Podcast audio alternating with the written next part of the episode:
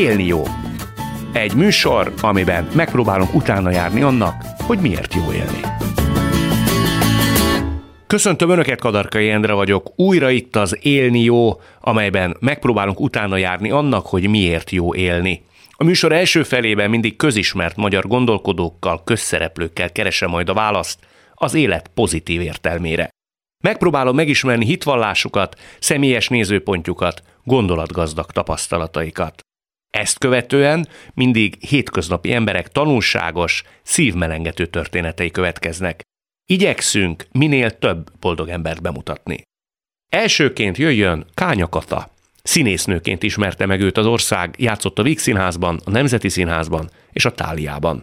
Aztán gondolt egy merészet és hátat fordított a színészetnek, tévés és rádiós műsorvezető lett. Később nyitott egy társkereső irodát, amelyet 25 éve vezet sikeresen. Nagyon sok mindent tud az emberi kapcsolatokról. Gyakran mondogatod, magánérintkezésben is, hogy bátran kell élni. Hogy kell bátran élni? Hát én csak azt tudom mondani, ahogy én élek, vagy amit én gondolok. Én azt látom, hogy az emberek azért nem mernek bátran élni, mert mást képzelnek a kudarcról, mint mondjuk én. Tehát az emberek nagy része, mert úgy nevelték őket, azt gondolják, számukra az a kudarc, ha valami nem sikerül. Nekem meg az nem kudarc, ha valami nem sikerül. Akkor az mi neked? Nekem az a kudarc, ha nem próbálom meg. És ez egy őrületesen nagy szemléletbeli különbség, azt gondolom. Tehát, hogy az nem baj, ha valami nem sikerül. Hát miért kell az embernek mindig mindenben mindent tudnia? Nem? A baj az, hogyha nem veszem magamnak a bátorságot arra, hogy megpróbáljam. De ha ér egy sikertelenség, igen? Amiben kevésnek érzi magát az ember, ügyefogottul járt el, tökéletlenül viselkedett, azt tudja bántani, és azt tud neki kudarc élmény lenni, nem? Nekem nem. Akkor te mire gondolsz? Nekem nem. Én arra gondolok, hogy van, amit tudok, meg van, amit nem tudok. És ha bebizonyosodik valamiről, hogy nem tudom, az hurrá.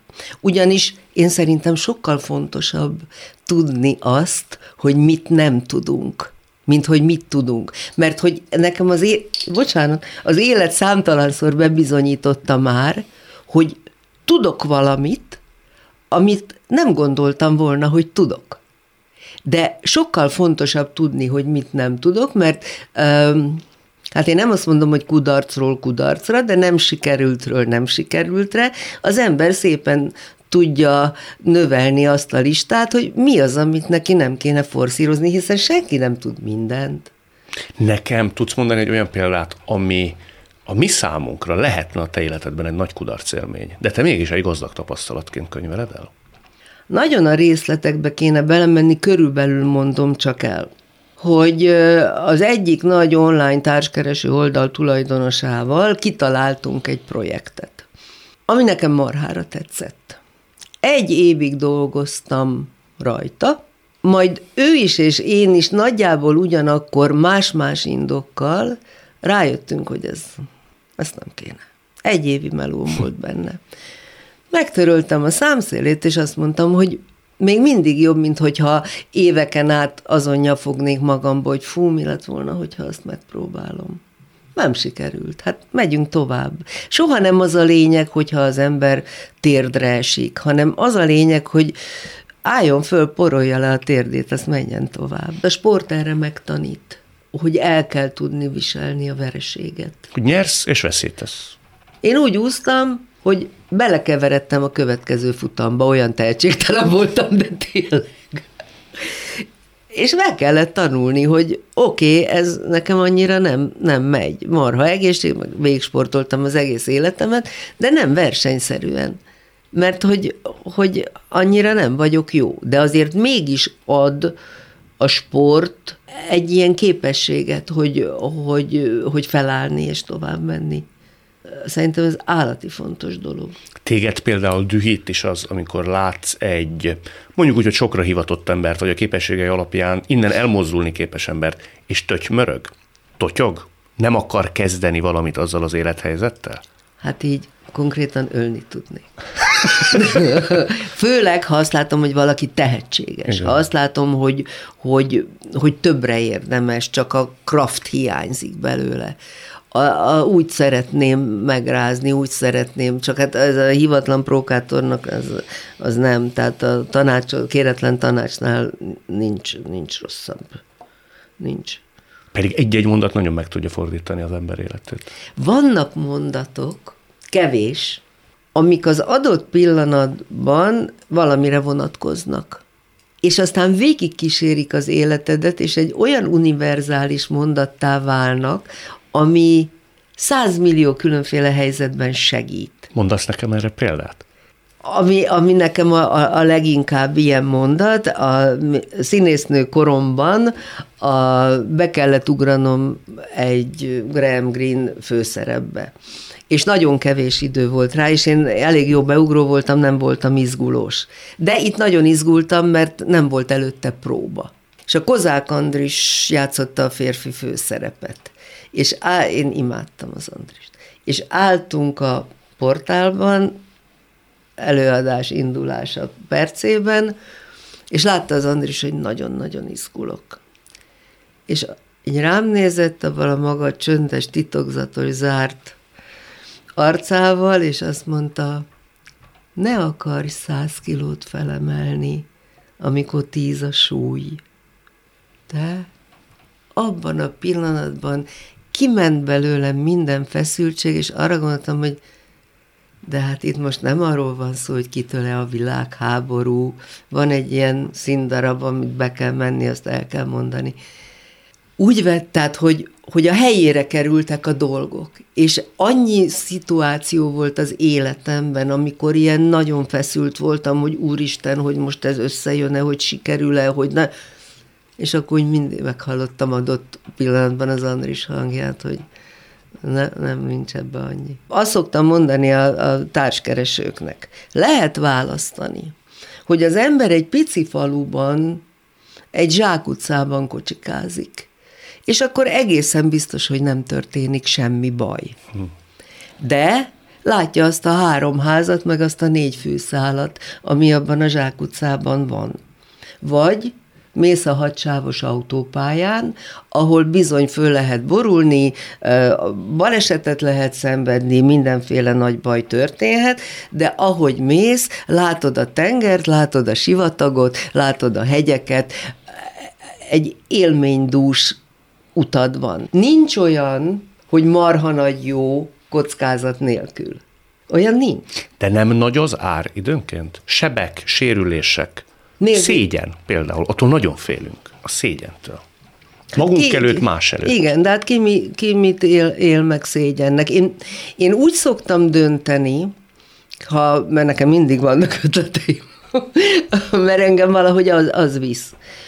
Az ötletek meg a célok, ez a 2 legfontosabb dolog szerintem. Hogy úgy szoktam dönteni, hogy megnézem, hogy a létező legrosszabb esetben mi történhet. És hogyha arra azt mondom, hogy mondjuk ez a sportra nem vonatkozik, de úgy egyébként, hogy ha azt mondom, hogy jó, hát ezt még be lehet vállalni, akkor megpróbálom. Ha az látszik, hogy ebből katasztrófa is lehet akár, akkor azért nem, érted, ez a... Nem önsorsrontásról igen, beszélünk. Ez a visszat, hogy nem vakasz, hanem bátor. Igen. De neked mi a katasztrófa? Tehát hol húzod meg azt a határt, amire azt mondod, hogy már nincs az az ár, ami megérni a próbálkozást? Hát egyrészt, hogyha mondjuk egy anyagi csőddel járna, vagy hogyha,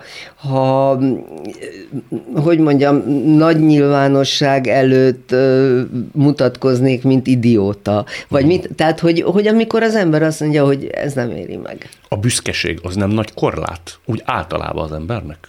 Én azt hiszem, hogy túl büszke vagyok egyébként, de nem, sőt.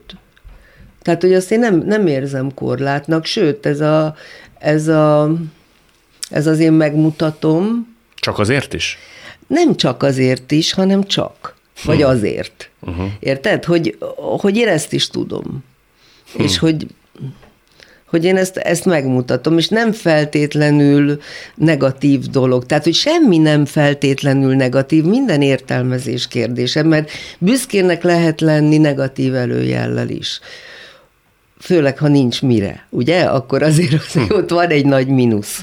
De lehet úgy is büszkének lenni, hogy azt mondom, hogy mondjuk van egy tartásom, amiből nem engedek, van egy értékrendem, amiből nem engedek semmi áron, van egy színvonal, amit képviselek, és hogy ezt lehet hívni büszkeségnek, de azt gondolom, hogy ez azért nem nagy baj. Miközben te legendásan az voltál, hogyha megsértődtél, ezt gyakran elmondtad, olyan voltam, mint az elefánt. Én nem felejtettem. Most se? Á, nem. Hát ez azért a büszkeséggel együtt jár. És ez már például egy negatívum, nyilvánvalóan. Popper Péter mondta egyszer, hogy bármit meg lehet bocsátani, csak az ember soha nem felejti el, hogy mit bocsátott meg. Magyarul? Hát nem nagyon lehet megbocsátani. Te nem is hiszel abban, hogy egy emberi kapcsolat időszakosan roncsolódhat, de újra épülhet az a fajta bizalom, ami megteremtette mindezt a kapcsolatot? Nézd, ez, hogy mondjam, erről szofisztikáltabban kéne tudni. Tehát, hogy amikor valakit megaláznak, beletaposnak a lelkébe, ott a szerelem az működhet tovább. Mert ugye azt nem tudjuk befolyásolni. De az, hogy a szeretet működhet-e tovább, abban nem vagyok biztos. Mi a különbség a kettő között? Hát nagyon nagy különbség ilyen van esetben. A kettő között. Az egyiknek nem vagyunk urai, a másiknak meg igen. A szeretetet tudjuk uralni? Hát a szeretetet igen, mert a szeretetet azt el tudják tőlünk venni, vagy el tudom veszteni egy rossz helyzetben. Ugye a másik csalódást okoz emberileg, olyat csinál, ami messze kívül esik az én értékrendemen, és akkor elgondolkozom rajta, hogy azért ez nem. De a szerelem, hát az aztán, ahhoz közöm nincs, hogy érzem, vagy nem érzem. Én nagyon cselekvéspárti vagyok, tudod? És én azt látom, hogy attól, hogy ilyen labilis a világunk, mert az embernek szüksége van a biztonságra, átmegy a dolog egy ilyen Dr. Google-féle pszichologizálásba, hogy most olyan keletje van ennek az egész foglalkozó, tehát hozzám nem ül le senki, akinek a harmadik mondata ne az lenne, hogy évek óta foglalkozom magammal. Mondom, és mit tetszik foglalkozni? Meg mire jutottunk? Meg terápiába járunk? Hát komolyan mondom, nyilván tisztelet a kivételnek. De aki nem tud gyerekkorából 3 traumát előrángatni, az szinte hátrányos helyzetűnek számít. Tehát, hogy amire, és szerintem az emberek 10%-a traumatizált, és az összes többire én azt mondom, amikor meghallgatom ott az irodában a mérhetetlen traumát, hogy ezt úgy hívják, hogy élet. Tehát, hogyha elfogadod azt, hogy az életben vannak jó, meg rossz dolgok, és nem az Isten csapása, és nem te a kivételezetten sújtott vagy, az, akivel történik ez a rossz dolog, hanem hogy az hozzátart, nincs csak jó. El kell tudni fogadni a rosszat is, és valahogy fel kell belőle állni, és arrébb kell menni. De ez az állandó, és ráadásul ugye nem is, hanem ez a dilettáns önmarcangolás, ez a dilettáns pszichologizálás, ez a rengeteg önsegítő könyv, ami megjelenik, hogy körülbelül másfél évvel ezelőttig mindenki, aki jött, annak a párja borderline volt. Másfél éve mindenki, aki jön, annak a párja narcisztikus. És amikor azt kérdezem, hogy de ezt ki diagnosztizálta, akkor azt mondja, hogy hát olvastam az interneten, és tök ráillik. Hát szóval ez biztos, hogy narcisz. Érted? És akkor nyilván megjelent egy könyv a borderline-okról, aztán megjelent könyv a narcisztikusokról, és akkor így viszi a hullám az embereket, és akkor minősítenek, meg címkéznek, meg nem tudom mi. És mindig kérdezem, hogy de miért fontos, hogy ráragasszunk egy címkét? Történt, ami történt, most nem mindegy, hogy borderline, vagy narcisztikus, vagy nem tudom micsoda, azért ahhoz egy kicsit alaposabb vizsgálat kell azt megállapítani. De tényleg miért csináljuk ezt? Én is észreveszem a környezetemben. állandóan tipizálunk és kategorizálunk. Ugye? Mert hogy az ad valami biztonságot, meg tudod, önfelmentés, hogy azért vagyok én ilyen, mert a gangra nézett a gyerekszobám ablaka, mit tudom én. Vagy a párom, aki ütver és elitt a gyerek kaja pénzét. Érted? Hogy megértem. Tehát, hogy azért nem lépek ki a kapcsolatból, mert értem én, hogy ő traumatizált volt gyerekkorában. Tehát, hogy meg lehet vele úszni a felelősségvállalást. Mert tök mindegy, hogy valaki mennyire volt traumatizált. Felnőtt emberként, ha csak nem elmeháborodott, akkor tudja, hogy ő most jót cselekszik, vagy rosszat. Teljesen mindegy, hogy mi történt vele gyerekkorában. És folyamatosan visszanyúlni és hibáztatni az anyámat, az apámat, a körülményeket, a nem tudom, hát az egy elég ízi cucc, szóval, hogy nem? Ahelyett, hogy vállalnám a felelősséget. Tehát biztos, hogy jó, vannak tényleg traumák. Csak tudod, én arra gondolok, hogy amikor az én szüleim, akik végigbújkálták, ők 20-21-be születtek, végigbújkálták a II. Világháborút, az apámat elvitték, munkaszolgálatos volt, az anyám az édesapjával, aki tüdőbeteg volt, amikor a szövőgyáron átmentek a nyilasok, akkor a víz alatt fulladoztak, hogy nehogy meghallják a nyilasok, ahogy köhög a nagypapám, akit én nem ismertem. Aztán volt egy halálboldog életük.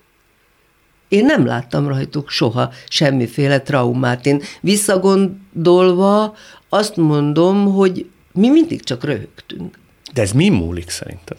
Szerintem, hogy ők lényegesen jobban tudták értékelni az életet. Attól, amin keresztül mentek.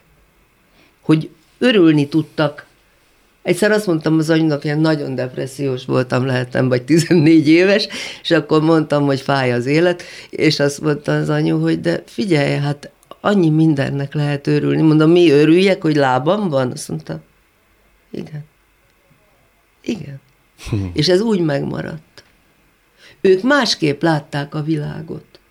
Ők sokkal, szóval mi annyi mindent elfogadunk, természetesnek. Érted, hogy ég a villany, hogy le lehet menni a boltba kajáért, hogy egy csomó ruha van, hogy nem tudom, hogy persze.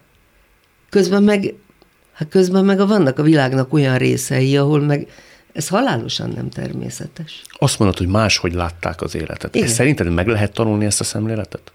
Hát lehet arra felé menni.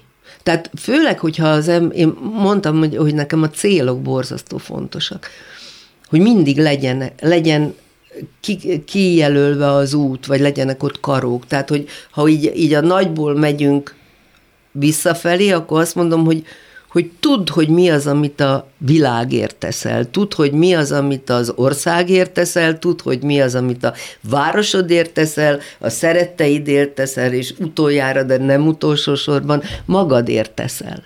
Érted? Tehát azért mégiscsak itt élünk a földön valamiért.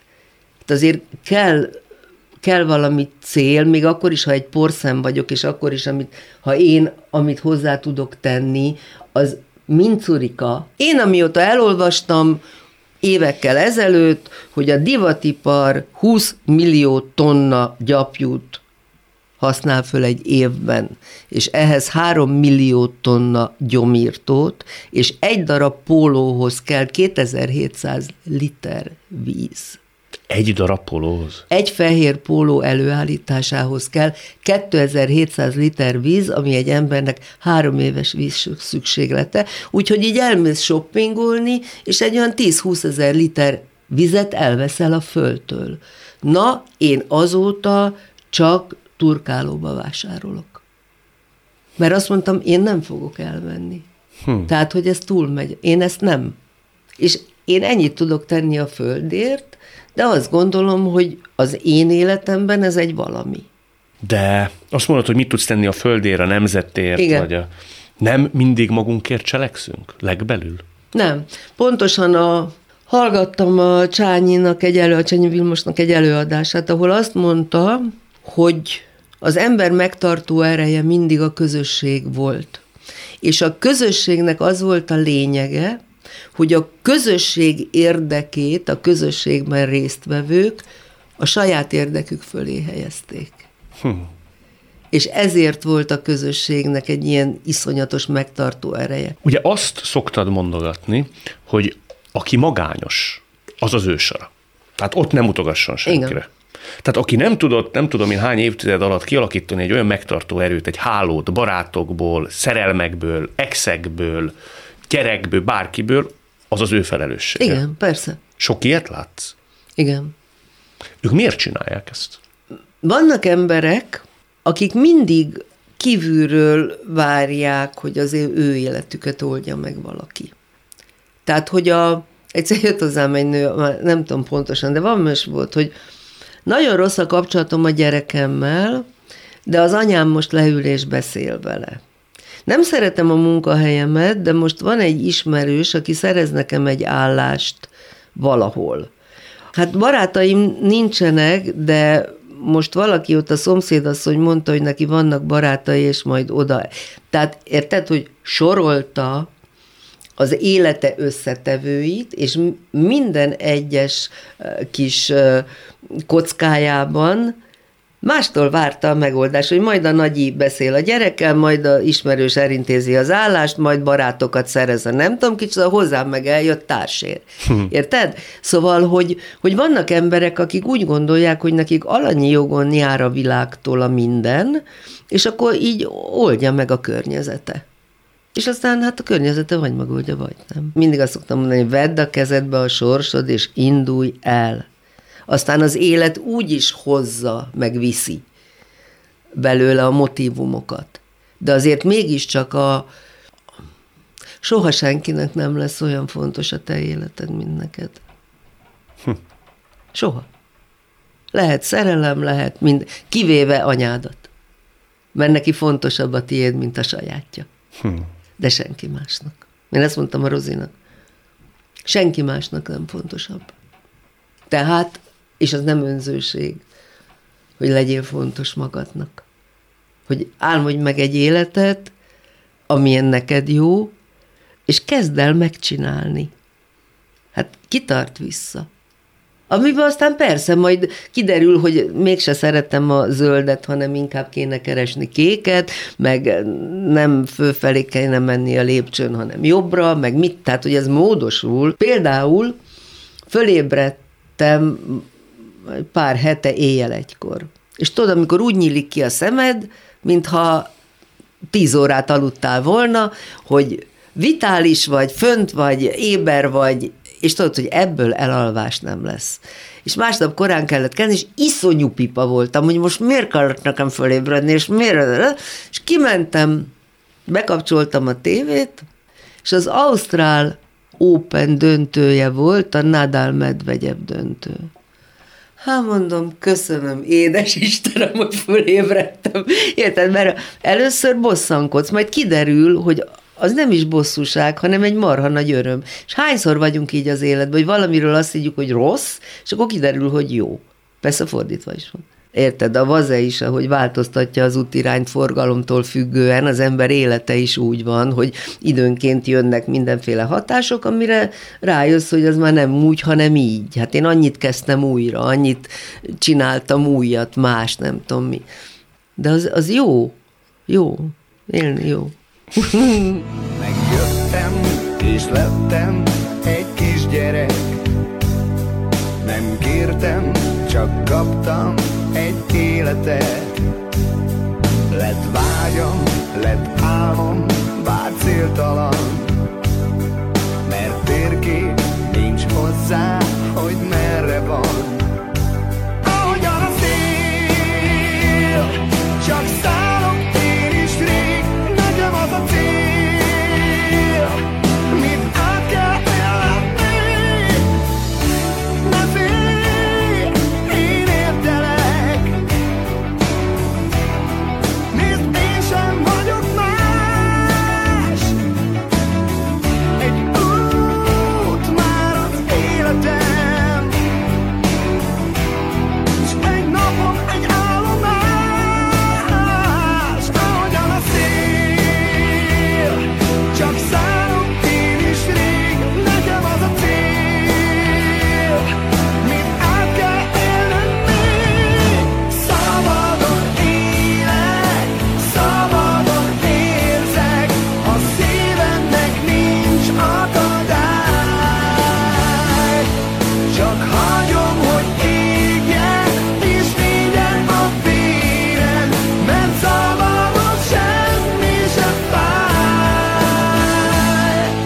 Kánya Kata után következzék dr. Mangó Gabriella, doktornő, háziorvos, 7 gyermekes édesanyja. Könyveket, forgatókönyveket is ír, lankadatlan eltökéltséggel járja az útját, nem mindennapi szemlélettel közelíti meg az életet. Idén őt választották a leginspirálóbb hétköznapi hősnek. Van egy mondatod, ami nekem nagyon elgondolkodtató, az úgy szól... Ha csak egy, akkor már baj van szerintem, úgyhogy... Egyre hívnám föl elsőként a figyelmet. A fájdalom elkerülhetetlen, a szenvedés választható. Igen. Mi a különbség a kettő közt? Az, hogy van, aki évekig hurcol olyan problémákat, amiket már régen le kellett volna tenni. És tulajdonképpen az egész élete arról szól, hogy azon az egy problémán, tehát azon a fájdalmat megkaphatta, kapott egy ütést. Mert anélkül nem húzzuk meg, hát az élet erről szól, nem? Hogy általában azért igyekszünk nem adni, de lehet, hogy adunk, akaratunk ellenére jó esetben, de kapni azért úgy kapunk rendesen. Tehát bárhonnan jöhet egy rossz szólás, egy rossz pillanatban kapott mondat, esetlegesen munkahelyváltás valami kapcsán, nem jössz ki a munkatársaiddal. Mindig kapunk, amint fel kell dolgozni. Csak van, aki utána ezt viszi magával, az már szenved. De miért csinálja? Ez egy nagyon jó kérdés. Ezt én megkérdeztem magamtól, néha olyanok az emberek, mint hogy egy nagy hátizsák lenne a hátukon, amivel gyakorlatilag az összes mindenféle rosszat, amit kaptak az életben, mind berakják, és viszik magukkal. És viszik, és amikor hasonlóba kerülnek, akkor előveszi kié, ez pont olyan, amikor ekkor meg ekkor ez történt velem, és mindig valahol van valami rossz emlékre való visszakapcsolódásuk. Melenget is azt a fájdalmat. Így van, és azt kérdeztem egyszer betegemtől, hogy ha ezt elengedné ezeket a dolgait, akkor mi maradna helyette? És mit mondott? Gondolkodott, és azt mondta, nem maradna semmi.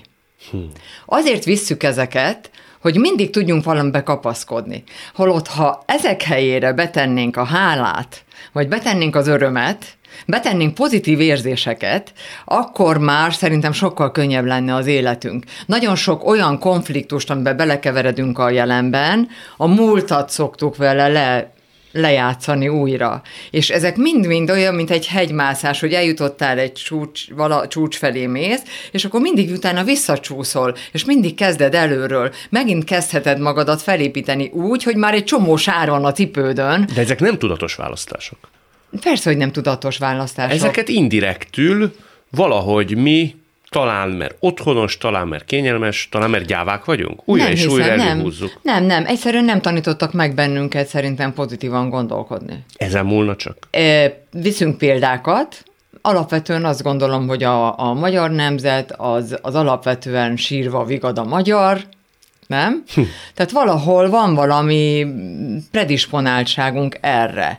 Ez az egyik. A másik, hogy azért ebben a médiának nagy szerepe van. Én nagyon örülnék egy olyan TV híradónak, amikor például Covid idején kaptam ilyen történeteket, hogy írta az egyik beteg, hogy hát betegek voltak, karanténban voltak, és a szomszédasszony, aki egy roma asszony volt, beállított az ajtajukba, és vitt neki konzervet, befőttet, és mondta, hogy most kaptunk segélyt, és hoztam belőle, mert tudom, hogy önöknek most nagyobb szüksége van rá. Tehát, hogy valahol a megítélések, a bekategorizálások nagyon-nagyon jellemzőek az emberekre. Ha megnézel egy híradót, felakasztotta magát, megölte, elütötték, meghalt, mit tudom én, de olyat, hogy például valaki adott valamit a másiknak, vagy felvennének egy olyat, hogy most egy fiatalember odament mert vannak fiatalok ilyenek, odament, és a zebrán átkísért egy nénit. Átment már a zebrán, de visszalép, és átkísér egy nénit. Vagy segítek a spárban az előttem lévő idősebbnek becsomagolni, vagy a múltkor úgy jártam, hogy éppen vásároltam egy fiatalabb házaspárral, és a kisgyerek szeretett volna valami kis lüfegőt a fejére, vagy valami kis hajpántot, és mondták, hogy drágám, nincs nálunk annyi pénz, nem tudjuk most megvenni. És akkor mondtam nekik, hogy hát engedjék már meg, hogy hadd vegyem ezt meg a gyereknek. Tehát, hogy valahol, hogyha tudunk adni, adjunk, és ez nem biztos, hogy hogy pénzbeli ajándékot, meg biztos, hogy ilyet jelent. Az is egy ajándék, hogyha reggel bemész a munkahelyedre, és mosolyogsz a munkatársaidra, nem? Azt mondtad, hogy az emberek nem tanultak meg pozitívan gondolkodni. Te hogy tanultad meg? Szerintem muszáj voltam. Egyik szememre nem hallok, a másik fülemre nem látok. Tehát gyakorlatilag ez egy érdekes dolog. 14 éves koromban derült ki számomra. Anyukámat mindig kérdeztem, hogy mindenki így látja a két fényt, hogy egyiket becsukom, másikat, egyiket így látom, ott látom, nem úgy látom. És akkor mondta anyukám, hogy mindenki. És akkor képzeld el, 14 évesen mentem volna Kismotorra vizsgázni, és ott volt az egész osztály. És akkor a szemész doktornő megvizsgált, és mondta nekem, hogy mit akarsz te Kismotorra vizsgázni? Hát az egyik szemedre majdnem vak vagy. De ez mi miatt van? Ez egy nagyfokú rövidlátás, az egyik szemem az 18 mm, a másik 28, máshogy megy ugye a fény, egy centivel többet megy a fény, más a kép, ami ott kialakul. Teljesen véletlenül derült ki 14 éves korodban? Tehát számomra, tehát anyukámék valószínű tudták, hogy ez így van, és de igazából serdülő korban kezdődött el, utána ez látszott, mert ugye akkor jobban nőtt a szemem, ahogy serdül az ember nő, a növekedési hormonokra jobban hatott. Nem lehet korrigálni, nem mer senki hozzányúlni, de azért igen, nekem 14 éves koromban utána ezzel szembe kellett nézni. Nem mertem, sokszor így mentem lefelé hajtott, nem mertem az emberek szemébe nézni, észreveszik. És a füled tekintetében ott mi történt? Mondtad, hogy hát nem ott jól hallasz. Volt egy kicsit fejre estem, volt egy nagy autóbalesetem, ott már egy picit sérült, és a Covid egy picit még rátett, tehát hogy ott egy ilyen kis ideggyulladást csinált. Most, ha egy ilyen történik az emberrel, akár 14 évesen, akár később, igen? Akkor mi a hasznos, vagy célirányos, vagy üdvözítő megoldás? Mondok még akkor neked, 95%, hogy nem lehet gyerekem. Ezt mondták neked? Ezt anyukáméknak mondták, hogy valószínűleg nem lesz gyerekem. Hány éves voltál és akkor? 7 gyerekem van. Én akkor tudtam meg, hogy nekem nem lehet gyerekem, mikor az első gyerekem megszületett. Tehát te... De várjál, hány éves voltál, amikor anyukádéknak azt mondták, hogy 95%? Hát amikor megszülettem, én koroszülött voltam, és volt egy ilyen kis folt a hátamon, be kellett sugarazni, és akkor mondták neki, hogy annyira picike voltam, hogy lehet, hogy kaptak a petefészkeim is a sugárból, hogy valószínűleg, hogy nem lehet majd gyerekem. Anyukád így nevelt föl ebben a tudatban, úgyhogy ezt nem mondta neked. Valószínű beszélhettek róla, mert amikor én az első gyerekemmel terhes lettem, ugye egyetemista voltam, orvosi egyetem 5. év közepén derült ki, hogy én állapotos vagyok, nem igazán foglalkoztatott az a téma, hogy most terhes lehetek, vagy nem lehetek terhes, hallottam fogamzásgátlósról, meg tudtam róla, meg nem voltam hülye, de egyszerűen valahogy annyira kimaradt ez a dolog, hogy most lehetek terhes, vagy én lepődtem meg a legjobban, hogy most én kisbabát várok. De te nem tudtad azt, hogy neked ilyen értelemben csökkentek. És nem tudtam, hogy ilyen... Így van. Azt de téged miben befolyásolt volna? De figyelj, a gyerekeknek akkora füle van, hogy azok mindent hallanak. Tehát azok mindent meghallanak, tehát biztos, hogy tudhattam valahol tudatalattiban. Sajnálom, hogy akkor derült ki esetleg a terhesség végén már, mert lehet, hogy mondhatták volna, hogy jobban figyeljek oda, hogy nehogy valami genetikai rendellenesség legyen, tudod, hogy a petefészkek kaptak, akkor nem olyan pete érik meg esetleg, de szerencsére tök egészségesek a gyerekeim, mind a 7, nagyon fantasztikusak, és nagyon hálás vagyok az életnek azért, hogy 7 gyerekem lehetett. De szerinted, ha te azzal a tudattal élsz, hallottam ilyet már nőktől, hogy neki nem lehet gyereke, ez tud blokk lenni.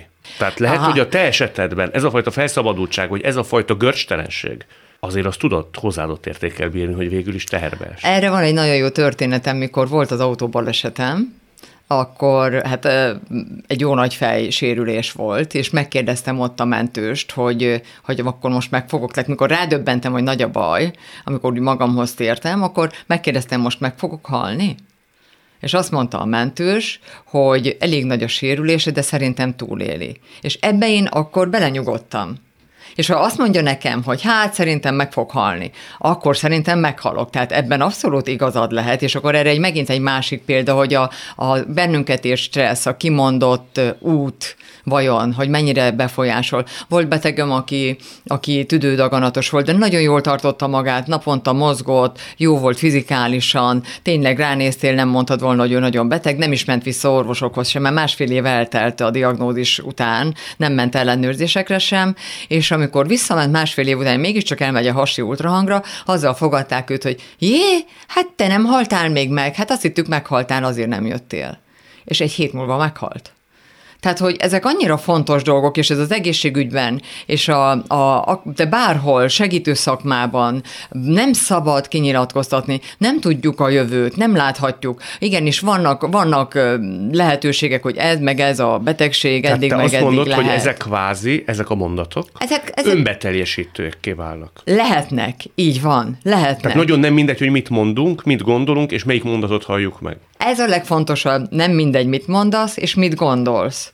Tehát a gondolataidra is figyelj oda. Vedd észre azt a gondolatot, amikor kritizálsz valakit, vagy amikor rosszat mondanál valakire, amikor nagy a forgalom mondjuk, és akkor elszidnád mindenkinek, mert nem haladsz időre, mész, nem érsz oda, ideges vagy. Valahol ezt a fajta stressz, hogy nem érek oda, jaj de jó, hogy mindenkinek arra felé van dolga ma, amerre én megyek. Tehát egy másik látószöget próbáljunk meg alkalmazni, egy bizonyos élethelyzetre. Így van, tehát amikor benne vagy valami olyanban, ami nagyon feszít, keres valami külső olyan kapaszkodót, legalább többet lehetek itt az autóban. Jó, majd várnak, fölhívom őket. Ez öncsalás, nem? Nem öncsalás, nem? Szerintem, nem, egyáltalán nem, hanem ez egyszerűen az életben maradáshoz egy útlevél.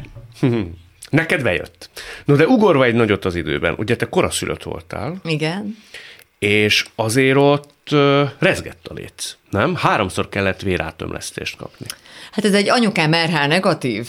Én RH pozitív vagyok, és akkor is volt már ellenanyag, de nem tudom miért. Első gyereknél nem szokott probléma lenni, de hát én körülbelül, mint a citrom, ilyen narancssárgán, vagy citromsárgán, vagy nem tudom mi, hogy születtem, és ilyenkor mondták is, hogy lehet, hogy nem leszek normális, tehát fél évig vizsgálgattak, hogy normális leszek-e, hát igazok lett, van némi kis difin valószínűleg, de igen, 3-szor kellett azért vérátömlesztést kapjak, hogy életben maradjak. És kérdezték már tőlem, hogy hát miért van az, hogy ennyi emberre próbálok odafigyelni valahol, mint a tyúkanyú, úgy mindenkit tudod, szeretném megölelni, meg szeretném a szárnyomon el, meg nem tudom, tehát én nem tudok elmenni nagyon embereknek a nyomora mellett úgy, hogy ne érintene meg. Hát ilyen lettem készül. Lehet, hogy... Emiatt szerinted? Szerintem amiatt, mert akkor ott emberek adtak nekem valamit önmagukból. És nem tudom, hogy most ez megint egy jó kérdés, hogy vajon az ő vérükkel kaptam-e valamit mondjuk az ő életükből, tehetségükből, vagy valamit abból, amit ők, hogy mi az ember, ez a kérdés, ez egy nagyon mély kérdés, és beszélgethetnénk róla. Volt olyan, ügyeletben láttam egy beteget, és kint volt a falon egy gyönyörű, szép fiatalembernek a fotója. És elmondta a beteg, hogy hát az a helyzet, hogy az ő unokája kint lakott Olaszországban, sajnos gyerekkorától kezdve probléma volt a szívével, szívátültetésre került sor, megkapta az új szívet 24 éves korában egy olyan fiatal nőjét, aki autóbalesetben halt meg. És ez a fiatalember fél év múlva autóbalesetben meghalt. Ez nem lehet véletlen. Lehetnek véletlenek, persze, az ember mindig okozatot keres, tehát ez teljesen... És pláne a szkeptikus gondolkodások, hogy véletlenek sorozata. Azt gondolom, hogy lehet, hogy okozatot fűzünk össze, de valamiért mindig vissza az utunk valamerre. De ez nem egy olyan út, ami előírt út, hogy ezen kell menjél, hanem azt gondolom, hogy és ez a valamerre út, ez az önmagadnak a beteljesülése, az önmagad jobb megismerése. Ez lenne az élet célja, nem? Ugyanakkor említetted ezt a balesetet. Igen. Az egy elég súlyos autóbaleset volt. Igen. 1000-ből egy ember él itt túl, ugye? Így van. Elmondod, hogy mi történt pontosan? Ez is olyan, hogy szerintem az életszakaszomnak egy olyan részében voltam. Amikor megismertem az első férjemet, mert most a második házasságomban élek, akkor úgy gondoltam, hogy hogy vele tudnám leélni az életemet. És azt hiszem, hogy nekem az lett volna a sorsom, ha benne maradok abban a házasságban. Valamiért nem működött, hiányzott belőle valami, leginkább a kapcsolat. De hát ez úgy közben derül ki, és már volt 3 gyerekünk. De rájöttem arra, hogy ez nem jó, és én akkor elváltam. És szerintem ez olyan, mint hogyha mész az ágon, errefelé ennek az ágnak itt vége lett. Ha én nem válok el, ott maradok azon az ágon, ott akkor meghalok valószínűleg balesetbe, vagy másfajta balesetbe, de akkor már letértem az ágról, és akkor elindultam másfelé az utamon. De miért gondolod, hogy meghaltál volna balesetbe, hogyha nem válsz el? Miért, ez is véletlenszerű, meg a második feleségem meghalt az első férjemnek. És itt maradt egy 7 éves gyerek utána. Tehát az tehát első férjed, második felesége, aki utánad következett, igen, meghalt autóbalesetben. Nem autóbalesetben, ő másban halt meg, de hát az a lényeg, hogy meghalt. Tehát nekem volt egy nagy autóbalesetem, ahol majdnem itt maradt ő özvegyen, hogyha nem válok el tőle előtte mondjuk egy fél évvel vagy egy évvel, tehát ott ő özvegy maradt volna. Én kiléptem abból a kapcsolatból, neki valószínű az volt a sorsa, hogy ő özvegyen. De te hiszel ilyen eleve elrendelésben, hogy van egy meghatározott sorsunk, hogy ennek az embernek közben kell lenni? A Hellinger családállításról hallottál? Hallottam, igen. Na, hogyha most kapaszkodj meg, az anyai nagypapám első felesége meghalt, 3 gyereket hagyott itt maga után, és kb. 30 éve körüli volt, ő betegségben halt meg. Én 30 év körüli voltam, amikor volt a balesetem, és 3 gyereket hagytam volna itt.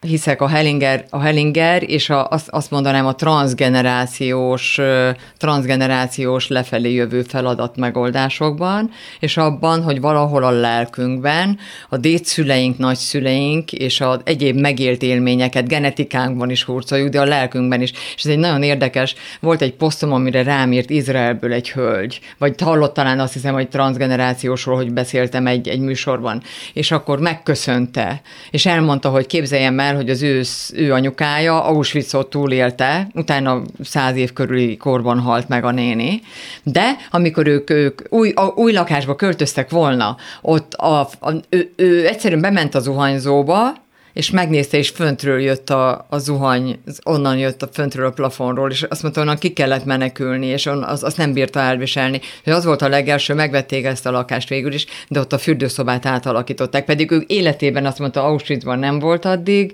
meg nem élte ezt túl, meg nem kellett. Anyukája biztos mesélt neki róla, hogy milyen volt. Tehát, benyomódott egy gomb. Igen, benyomódott egy gomb, de azt mondja, akkora pánikrohamra jött rá, ami ettől a történettől, jó, hát megnéztem, ilyen volt anyukámnak, ezt is így is föl lehetett volna fogni. Jé, ez hasonló, mint amit anyukám Auschwitzról elmesélt, túlélte. Tehát lehetett volna így fölnyomni, vagy megélni ezt az egészet. Nem, valóban így nyomódott be egy gomb. De ha jól sejtem, te azt mondod, hogy te ott törted meg ezt az átkot, vagy generációs ívet, vagy logikai ívet, hogy te elváltál a férjedtől. Ha nem váltál volna el, kiindulva te gondolatmenetedből, neked ott a balesetben meg kellett volna halnod? Így van, ezt így gondolom. Tehát egy válás, egy döntés, egy korábban meghozott döntés. Ha benne vagy valamiben, tehát hogyha jól működik, de ezt nem azt mondom, hogy ennek mindenféleképpen be kellett volna következni. De ha benne vagy valamiben, ami nem jól működik, és érzed, hogy nem jól működik, és valamiért innen menni kell, mert valamiért úgy érzed, hogy ebbe belepusztul a lelked. Tehát ez azért nem úgy válik el az ember, hogy hopp, fölkölek reggel, és akkor majd elválok holnap után. Azt magyarázz el, légy szíves, én azért szkeptikus vagyok e tekintetben, nem árulok zsákmacskát, hogy a te válásoddal kapcsolatos döntésed mennyiben befolyásolja a fél évvel későbbi balesetet kimenetelét, amikor is 1000-ből 1 ember éli túl, mert annyira fatális a fizikai körülmények együtthatója. Figyelj, leginkább szerintem annyi, hogy szerencsém volt, hogy ott pont betörött a fejem, és folyott kifelé, lehet mondani, hogy véletlen volt, de szerintem véletlen nem volt, tehát nekem ott életben kellett maradni.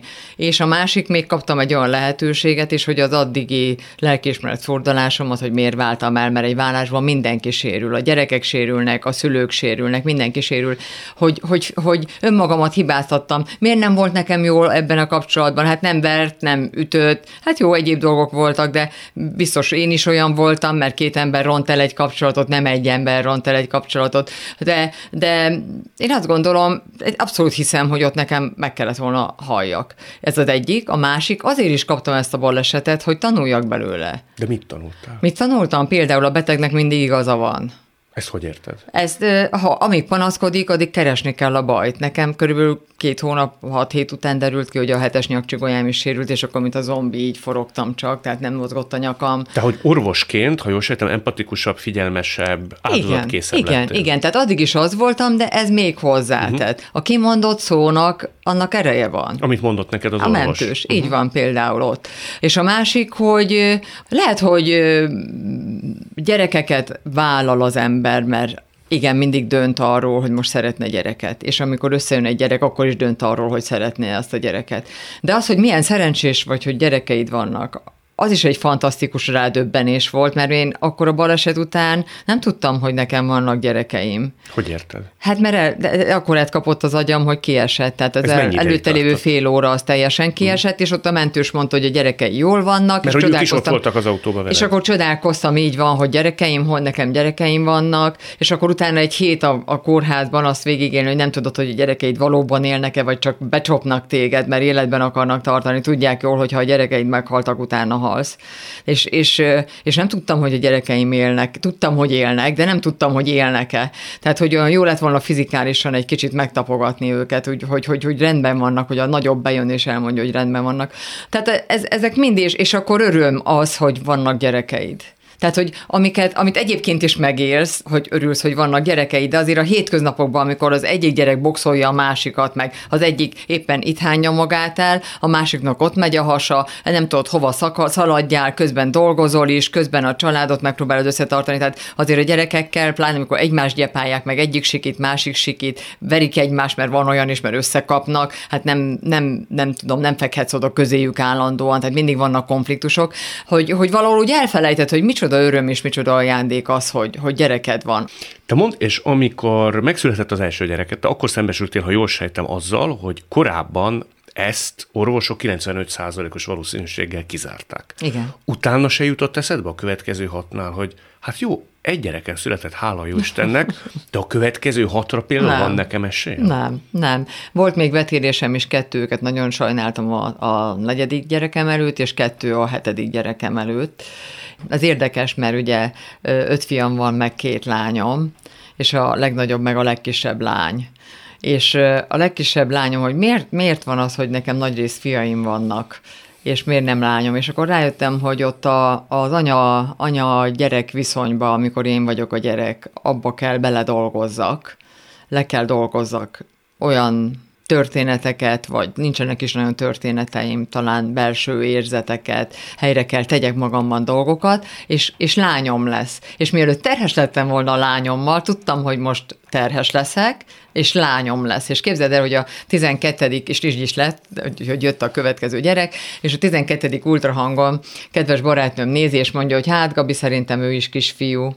És mondtam, hát kizárt. Az egész életről alkotott véleményem, szemléletem dőlne meg most, hogyha ő kisfiú lenne, mert én tudom, hogy ő lány. Tehát én előbb tudtam, hogy lányom lesz, mint ahogy ő megfogant volna, és kislány lett. Most mondhatod ezt is arra, hogy hát így jött össze, 50-50% szerencse, tudod. Tehát, hogy gyakorlatilag mindent lehet úgy forgatni, hogy én teljesen reális gondolkodású ember vagyok, tehát 2 lábbal a földön, abszolút. Ennek ellenére mégiscsak hiszek abban, hogy az ember több egy kicsivel, mint a maga fizikai lénye és körvonala. Azt gondolom, hogy én ezzel a fajta gondolkodásmóddal, hogy én így gondolok az életre, nekem ez többet ad az élethez. Hát, hogy azt szokták mondani, ki miben hisz, abban üdvözül. Csak az jutott eszembe, hogyha... Ilyen cinikusnak lenni. Ez nem cinikusság volt. Miben üdvözülsz?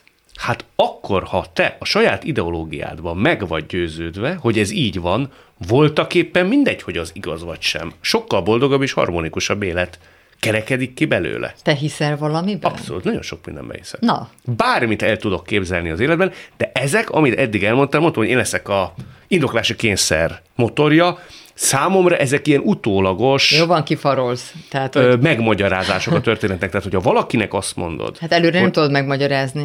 Hát de azt mondod, hogy te megmondtad, hogy neked lányod lesz. Előre tudtad. Nincs ellenpróba. Mi lett volna de azt akkor... nem magyarázom meg, azt elfogadtam. De mi lett volna akkor, ha az utolsó gyereket fiú? Akkor tudja, hogy az egész látásmódomon kellett volna változtatni. És ezt akartam kérdezni, hogy ha te rákényszerülnél arra, hogy az egész látásmódodon változtatni... Akkor meghalnék. Ezt hogy érted? Én így tudok élni. Tehát, hogyha én nem tudok úgy élni, ilyen gondolkodással, ha én nem tudok nem mindig tudok azért a hétköznapi apró kis dolgokból kiemelkedni, mert azért ez nagyon, nagyon nagy erőt és nagyon nagy rezgést igényel, de sokkal jobb örülni, sokkal jobb boldognak lenni, sokkal jobb hálával gondolni dolgokra, mint egyfolytában mindig zsörtölődni. No, én erről beszélek. Szerintem neked ezt hozza létre a te életedben, és ezért van szükséged rá, hogy voltaképpen a te ideológiádnak a bizonyíthatósága tényleg huszadrangú kérdés. Ha ettől te harmonikusabb vagy, és egy rendszerszerű életet vagy képes működtetni és azt látni, akkor tulajdonképpen tényleg ezredrangú kérdés, hogy ez mennyire megalapozott-e vagy sem. Nagyon nem? Fontos dologról beszélsz, és ez a másik elfogadása. És a másikat hagyjad, hogy úgy gondolkodjon és úgy éljen, ahogy ő szeretne, igen, és ahogy ő jól érzi magát benne, és nem erőlteted rá a másikra a saját véleményedet. Ebben a Szinetárnak nagyon igaza volt, tartott egy előadást most, hogy az is és a csak. Csak feketék létezhetnek, meg csak fehérek létezhetnek, és a kettő között pedig van szürke, van mit tudom, opálos fehér, tört fehér, van világosabb fekete. Tehát annyiféle szín vagyunk mi emberek, annyiféle képpen állunk a dolgokhoz, és az élethez. Ez egy nagyon-nagyon fontos dolog, mert mindannyian úgy tudunk a legtöbbet hozzátenni a mások életéhez, mint meg a sajátunkhoz is, hogyha leginkább kiteljesítjük magunkat. Ehhez egyrészt kell egy önismeret, egyrészt kell egy olyan, hogy hogy mondjuk, hogy nem érdekel az, hogy te most éppen mit gondolsz rólam, őrültnek tartasz, nem őrültnek tartasz, felvállalom magamat. Ez vagyok én, tessék, lehet, hogy valakinek nem tetszik, lehet, hogy lőnek rám, mert ez vele jár, de én ebben az életben így érzem jól magam, de miért lő ő rám? Én nem lövök rá. Ez tehát, nagyon így van, érted? Pontosan. Tehát, abszolút. Hogy valahol a másik ember tisztelete, és ez nagyon fontos, hogy mintha a másik embert elkezdenénk úgy nem tisztelni, és miért? Azért, mert ha te a meggyőződésedet most próbálnád rám erőltetni, a saját magad életére keresnél te biztosítékot, vagy nem is tudom, utólagos magyarázatot, hogyha engem megtérítesz, és én is úgy gondolkodom, mint te, akkor nekem igazad van, és te igen, az életedet jól csinálod. A legtöbb embernek a véleményében, a negatív véleményében és a kritizálásában a saját maga életének a megerősítése van, és a saját maga életét ne úgy erősítse senki, hogy a másik embert a földbe döngöli, és a másik embert nem tolerálja, hanem úgy, hogy ő tolerálja a másikat, és az önmaga toleranciáján is fog tudni majd növelni vele. Te mindig ennyire pulzálsz? Állandóan. Állandóan? Persze. És neked az nagyon magasztos vagy? Csak nagy... azt tud gyújtani, aki önmaga is ég. Igen, csak nem félsz, hogy elégsz ebben a nagy-nagy húzálásba? Nem, rengeteget kapok vissza. Tehát ahogy én ilyen felpörgetett vagyok, ilyen ide az oroszlánt, aztán beszélgetünk vele, ugyanakkor rengeteget kapok vissza betegektől, köszönetet, visszajelzést például, hogy amikor a Szinetár azt mondja a darabomra, Gabi, annyira jól szórakoztam rajta, nekem nagyon hasonlított itt a halál figurája, erre meg erre a figurára, és akkor nem akármit nevez meg, és ezek mind olyan visszajelzések, ami az, amit én az életbe beleteszek, vagy amit ezt most nem magamért mondom el, azért mondom el, hogy akik hallgatnak, hát ha egy mondatot ki tudnak belőle önmaguknak venni, nem kopírozni kell, ne legyen senki olyan, mint én, mert az borzasztó, tehát az iszonyú lenne, az egyforma emberek borzasztóak lennének, hanem ha valamivel tudja az életét segíteni, ha valamivel többet, úgy érzi, hogy több lesz a beszélgetésünk után, már megérte. És azért pulzálok, mert én lelkes vagyok, én azt gondolom, hogy tudok adni az embereknek, és szerintem ez egy nagyon nagy adottsága az Istennek, a sorsnak, vagy akinek éppen gondolod. És ez bizony így van. Nagyon szépen köszönöm. Nagyon köszönöm a beszélgetést, és szép szombatot mindenkinek. Hallgatva ezt a két hölgyet, számos dolog sokkal egyszerűbbnek tűnik az életben. Alig, ha nem, csak egy kis bátorság, és picit másfajta megközelítés kell hozzá. Már is könnyebben mondjuk ki, hogy élni jó.